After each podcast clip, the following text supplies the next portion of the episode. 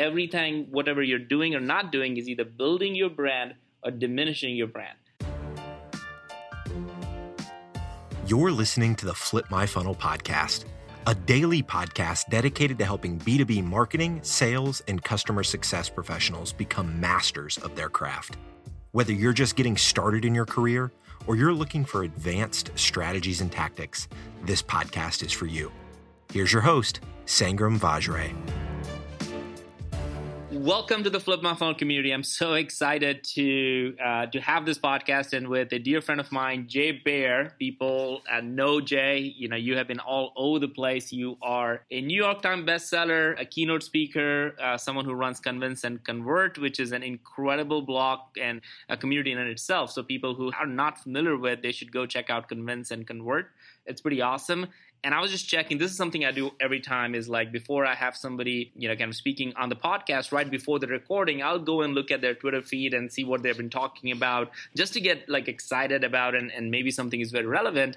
And I saw that you have like 260,000 followers on Twitter. Like, so let me just take a moment there and kind of say, Jay, welcome to the show, and and please tell the community who you are and anything I've missed in that introduction. Oh, Sangram, thanks so much. I'm delighted to be here. Uh, so, yeah, I've been doing this a long time. I've been in digital marketing for 25 years, literally 25 years. When I started in this business, domain names were free. you could get whatever domain name you wanted at no cost. That's how long I've been doing this. And that's one of the reasons why I've got a lot of followers is I've just been doing this a long time. I'm an old old man. Convince and Convert, in addition to being a media company, blogs and emails and all those things, we're also a consulting firm. We work with lots and lots of big companies all around the world on digital marketing, content strategy, and social media strategy. And I also have my own podcast called Social Pros, which is all about social media strategy, how big companies use social media. And we just recorded our 300th episode. Wow. So now we're entering the eighth year of that show. So pretty excited about that. Eighth year, man. I don't know if I can go that long, but hopefully I would and be as strong. Yeah, but if you're going to do this every day, man, you're going to get to 300 shows pretty quick. it took me seven years to get to 300 shows, so uh, you, will catch up quickly. Yeah, by the end of the year, based on if we really do it that's every right. single day. That's right. Right. Yeah, 300 will seem like nothing to you. Like, no big deal. Uh, that would be super awesome to kind of follow through. But, you know, what's interesting to me about this podcast, and especially for all of our listeners, is look, you are one of the very, very few people, a rare commodity out there, a rare person, not a commodity, a rare person out there who actually lives and breathes in both B2B and B2C. And I think people need to take a moment to kind of recognize that there's a lot that we can learn from both B2B and B2C. So I want to kind of dive deeper on it in a little bit, but that's something that everybody can learn from is that there is a, yeah. a page out of B2C that B2B can learn from, I think, every single day. And maybe it goes both ways, but I kind of think that B2C It does go both ways. It really does. And it's intentional on our side. Like, I never wanted to be just a B2B consulting firm, and I never wanted to be a B2C consulting firm because what we learn working for B2C, we can apply to B2B. And what we learn for B2B, we can apply to B2C. And I also will say, and I've talked about this in multiple books that I've written, and I talked about this in Youtility and other things that I've done the differences are not nearly as significant as we would choose to believe, right? Like B2B and B2C, yeah, the tools are a little different and the customer journey is a little different and the funnel itself is a little different, but it's still the same thing, right? It's still a business. You still have products and services. You still have customers. You're still fighting for those customers' attention. You're still trying to convince them to give you money. Like the basics are totally the same. You know, one of the key differences, of course, is that in B2B, you typically have a more considered cycle and you have visibility at the transactional layer. That's one of the key parts, right? It's like if somebody buys in B2B, you know they bought, you know, who bought because there's paperwork, right? If somebody buys licorice, like you just know mm-hmm. there's no more licorice on the shelf. You don't know who bought the licorice. And that causes some challenges on the B2C side to do some of the remarketing and marketing automation and follow up kind of sequences that we would do in a flip the funnel type circumstance. But at the core, it is besieged by messages, right? We are overwhelmed with messages and email. We're overwhelmed overwhelmed with messages and social. We're overwhelmed with retargeted advertising. Uh, it, it's just a lot, man. Nobody's saying, hey, you know what I wish I could get is some more email. Like nobody says that, right? So, in this environment, this hyper competitive messaging environment, one of the very best ways to succeed is to actually create word of mouth, to turn your customers into volunteer marketers. Word of mouth is 19% of the entire US economy. Okay, 19% of the entire economy is driven entirely by word of mouth. Wow. It's even more important in B2B because how do B2B companies make decisions? Well, sometimes you can market to them effectively using the principles that you talked about here in this podcast and the kind of things that Terminus does. But in most cases, B2B purchases happen A, through marketing, B, through sales, and C, through recommendations from a friend. Most people are not going to make a major B2B purchase without checking first with a current customer or a colleague. So word of mouth is even more important for B2B than it is for B2C. Now, let me ask you a question. Yeah. 100% of companies care about word of mouth right? Nobody's going to say, "Oh, we don't want anybody to talk about us." Like no one's going to say that, right? So, hundred percent of companies care about word of mouth. One percent of companies, according to my research, actually have a strategy for creating word of mouth. so think about this: you're talking about 19 percent of the entire U.S. economy. And nobody has an actual plan. They're just like, well, yeah, of course, yeah, word of mouth, sure, that'll happen. Like we just assume it's going to happen, and that's a dangerous game to play, I think. So, what you've got to do is create what we call talk triggers in the book, which is this idea that you're going to do something strategically different in your operations, so strategically different that it creates conversation. It is talkable. So I'll give you a B2C example. There are dozens and dozens and dozens and dozens of hotel chains in the world. Very, very few of them have a talk trigger. Right. One of them is Doubletree Hotels. Because when you go to a Doubletree hotel, what happens? Do you know, Sanger? No, I've not never been in a Doubletree hotel. They give you a cookie. They give you a really fantastic, amazing chocolate chip cookie when you check in, and they have done this for 30 years. We did a whole study of their customer base uh, leading up to the book and found that more than 60%, 60% of their customers have proactively, unaided, told somebody else about the cookie in the last 90 days. Wow. Wow. So that and you're telling this right now driver. on the podcast, right? Like, and there are hundreds of people listening to it right now. So it, it really is true. It's absolutely true. Now, let me give you a B2B example of the same thing. We are recording this on Skype, but there's lots of other ways that we could record this, lots of other ways, of course, that we could communicate via the internet. One of the ways you can do that is with Uber Conference. Yep. Uber Conference also has a talk trigger. It is their on hold music you may be familiar. They've got the really funny jingle that when you listen to it, you will never forget it. It sticks in your head. If you do a search for Twitter plus Uber conference, you will see tweet after tweet after tweet after tweet of people saying something along the lines of, I hope this conference call never starts because I just want to hear the on hold music again. that is so funny. That's awesome. Now, everybody has on hold music, right? Yeah. So they chose strategically to do something different. And this is the key point, Sangram. Everybody has a choice. You have a choice to do something different, or you have a choice to do the same. And in almost every case, unfortunately, especially in B2B, what we do is we play follow the leader. We say, who's the leader in our category? Whatever they do, let's do that thing because they must have it right. The problem with that is if you're following the leader, you will never surpass the leader. You will never be better than second. The silver medal is your destiny best case. If all you care about are averages, you will never be anything other than an average marketer. So the key to the talk triggers pers- concept is to understand that same is lame. we discuss things that are different and we ignore things that are the same. So if you want to break out, if you want your current customers to recruit new customers, you have to get your current customers to tell their friends about you. Amazon Web Services does this. Like so tons of people listening use AWS for something or lots of things, right? Yep. AWS has an amazing talk trigger, and we actually talk about it in the book, but we actually use it to some degree as a negative example. Here's how it works. You may have seen this. I'm not sure if you get the AWS bills at your company, probably somebody else does now. Yep. But the way it works is that every once in a while, when Amazon adds capacity, right? They add servers, they add stacks, they add stuff, right? They will actually send you an email that says, hey, guess what? We just added servers, so our costs went down. So now your bill is less.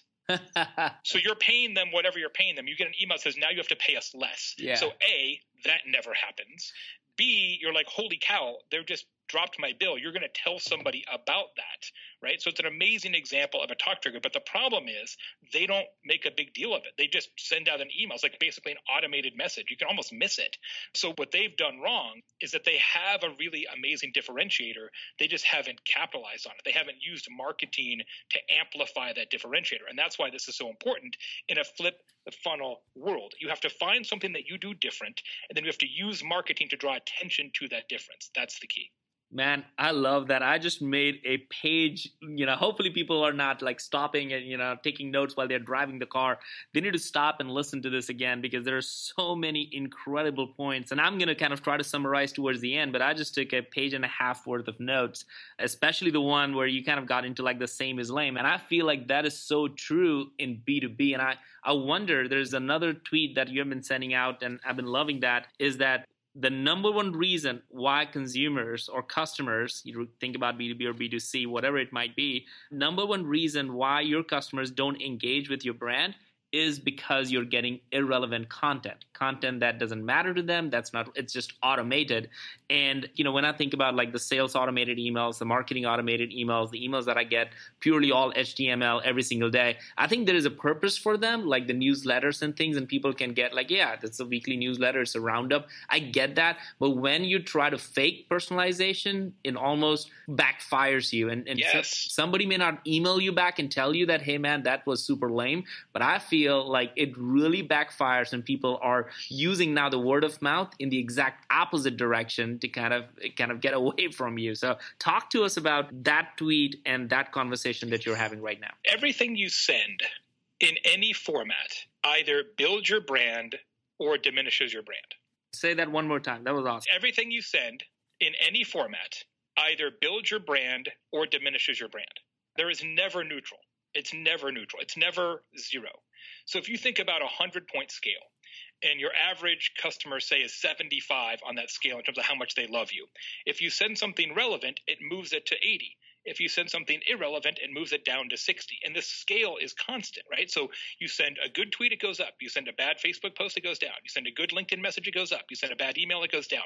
And so this kind of relationship health is constantly in flux. The problem with digital in general is that it's so easy to send a message. There's almost no unit cost that we tend to oversend, right? We tend to put so much stuff out there because whatever, like, but what we don't understand, what we don't pay enough attention to is when you send something irrelevant, relevant, you're actually committing slow suicide, right? You're poisoning your brand one shitty email at a time.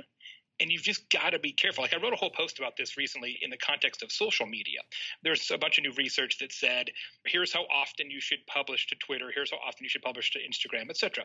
And the research was fine from a research perspective. Like I get it, like there's data that will support it. But the real answer, and this is what I said in the post, the real answer is you should send something in social media when you have something worth sending. Right. And that's true with email as well. That's true with social. It's true with display. It's true with direct mail. It's true with everything, right? So just because you can send something doesn't mean you should. And if you do send something, try, and I'm not the world's best at this either. I, it's a continual struggle for me too. Try to do something different. You're talking about email.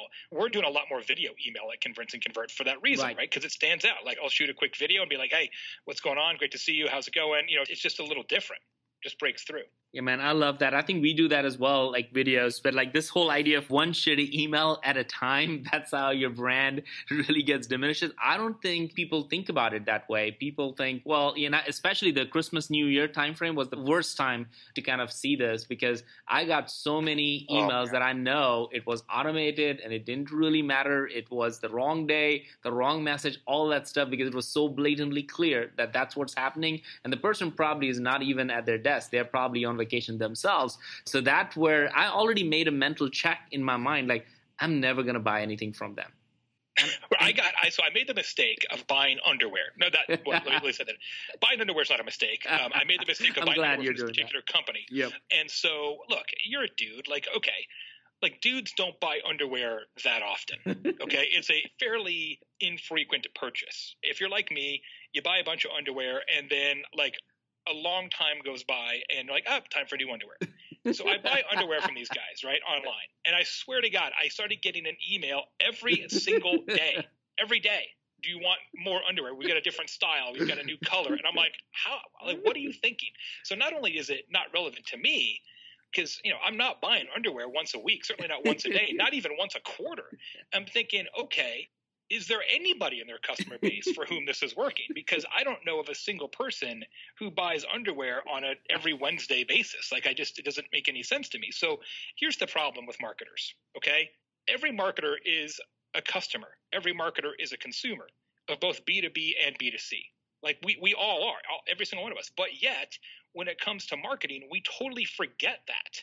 And we say, oh, well, let's do this thing. We'll just add another message, or maybe that's not super relevant, but it's okay. We completely forget what it's like to be on the other side as soon as we get in the conference room. Like, we know that what we're doing is not going to be embraced by the customers yet we do it anyway. And what I always tell my team is if you have a question, if, if the question is, hey, does this particular campaign have the chance of being less than relevant? Therefore, not every customer is going to want it. You already know the answer. If there's a yep. chance, you already know the answer. And the answer is stop. Don't press send. Like you already know. Yeah. But yet we press send anyway all the time. And it's unsustainable this cannot go on because by the end of next year, customers and consumers and clients or B2B and B2C are going to throw up their hands and say enough. That's why people are going to Messenger and other kind of apps to right. get out of the maelstrom of all the irrelevant stuff. I love that, man. As a matter of fact, uh, just finished interviewing and producing the podcast with David Cancel, who is the CEO of Drift, and he made a point that you know I, he's done five different companies, and he said, "Look, uh, you know, one of the things I learned along the way is that and Mother Nature uh, gift here for all of us. You, as a person, will always know what is the right thing to do.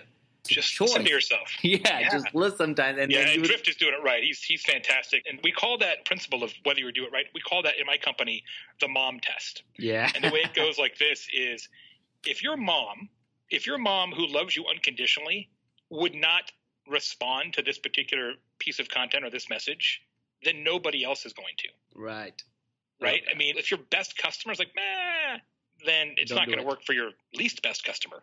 I love that. All right, man. So we're about to wrap up. So I'm going to try to summarize the best, but I think there are more nuggets than what I'm about to go summarize. So, number one, same is lame. Do not fall into this bit of like, hey, let's just do what the leader is doing and follow them and try to do that. Then in that case, you would never be able to go ahead or get ahead of the game or get to the number one position that you want to. So don't try same is lame game. Uh, the second one, every single time, I love this one shitty email at a time, but every single time you get your brand out there, either you're building your brand or diminishing your brand. That is, I think, a really, really big idea is that people don't think about it, but every touch point, everything that you do on social, on email, on videos, or even things that you don't do, everything, whatever you're doing or not doing, is either building your brand or diminishing your brand. The third one was know your audience. I love the underwear story. I think that's the one that's going to go viral on this thing. Is that hey, look, know your audience. If they're not going to do same thing every single Wednesday, do not send them because it's easy for you to do. And the last one, which is really the mom test, uh, and say that, hey, look, treat others the way you would like to be treated. I think that's really the point that you're trying to make there is yes. that do not try and think that your customers live in a different world and they're okay with getting 50 million annoying emails or calls or whatnot. There is a there's a reason to send emails and re- emails work, uh, but if you take the time to do it right and calls you do it right, and you go to the mom test, which is I think is a really really good way to remember and do it you're going to find that your customers are going to appreciate it. And even if they're not going to buy today, they may buy from you tomorrow just because they like you and they can trust you. That's right. You got it. Well summarized. I like the real time summary. Nice job. I think that's the thing is that all of these podcasts are so cool, and a lot of times you just forget, like, hey, w- what was the point? And the summary is really, really important for me personally because I take a ton of notes. So, Jay, again, thank you so much for this amazing, amazing podcast, uh, all the things that you shared, and good luck with your book, man. We need to get you back Thanks. when your book is out there. When is it going to be out, by the way? Uh, October 2nd. October 2nd. All right, we'll pin something down and we'll get you back on the show. We'll do it. Thanks very much. Congratulations on the show and all the success. Great to talk to you. All right, Jake. Thank you. Thanks. Flip My Funnel is on a mission to build the largest and most engaged community of B2B professionals in the world. Join the movement at flipmyfunnel.com. You've been listening to the Flip My Funnel podcast. To make sure that you never miss an episode, subscribe to the show in your favorite podcast player. If you have an iPhone, we'd love for you to open the Apple Podcasts app and leave a review. Thank you so much for listening. Until next time.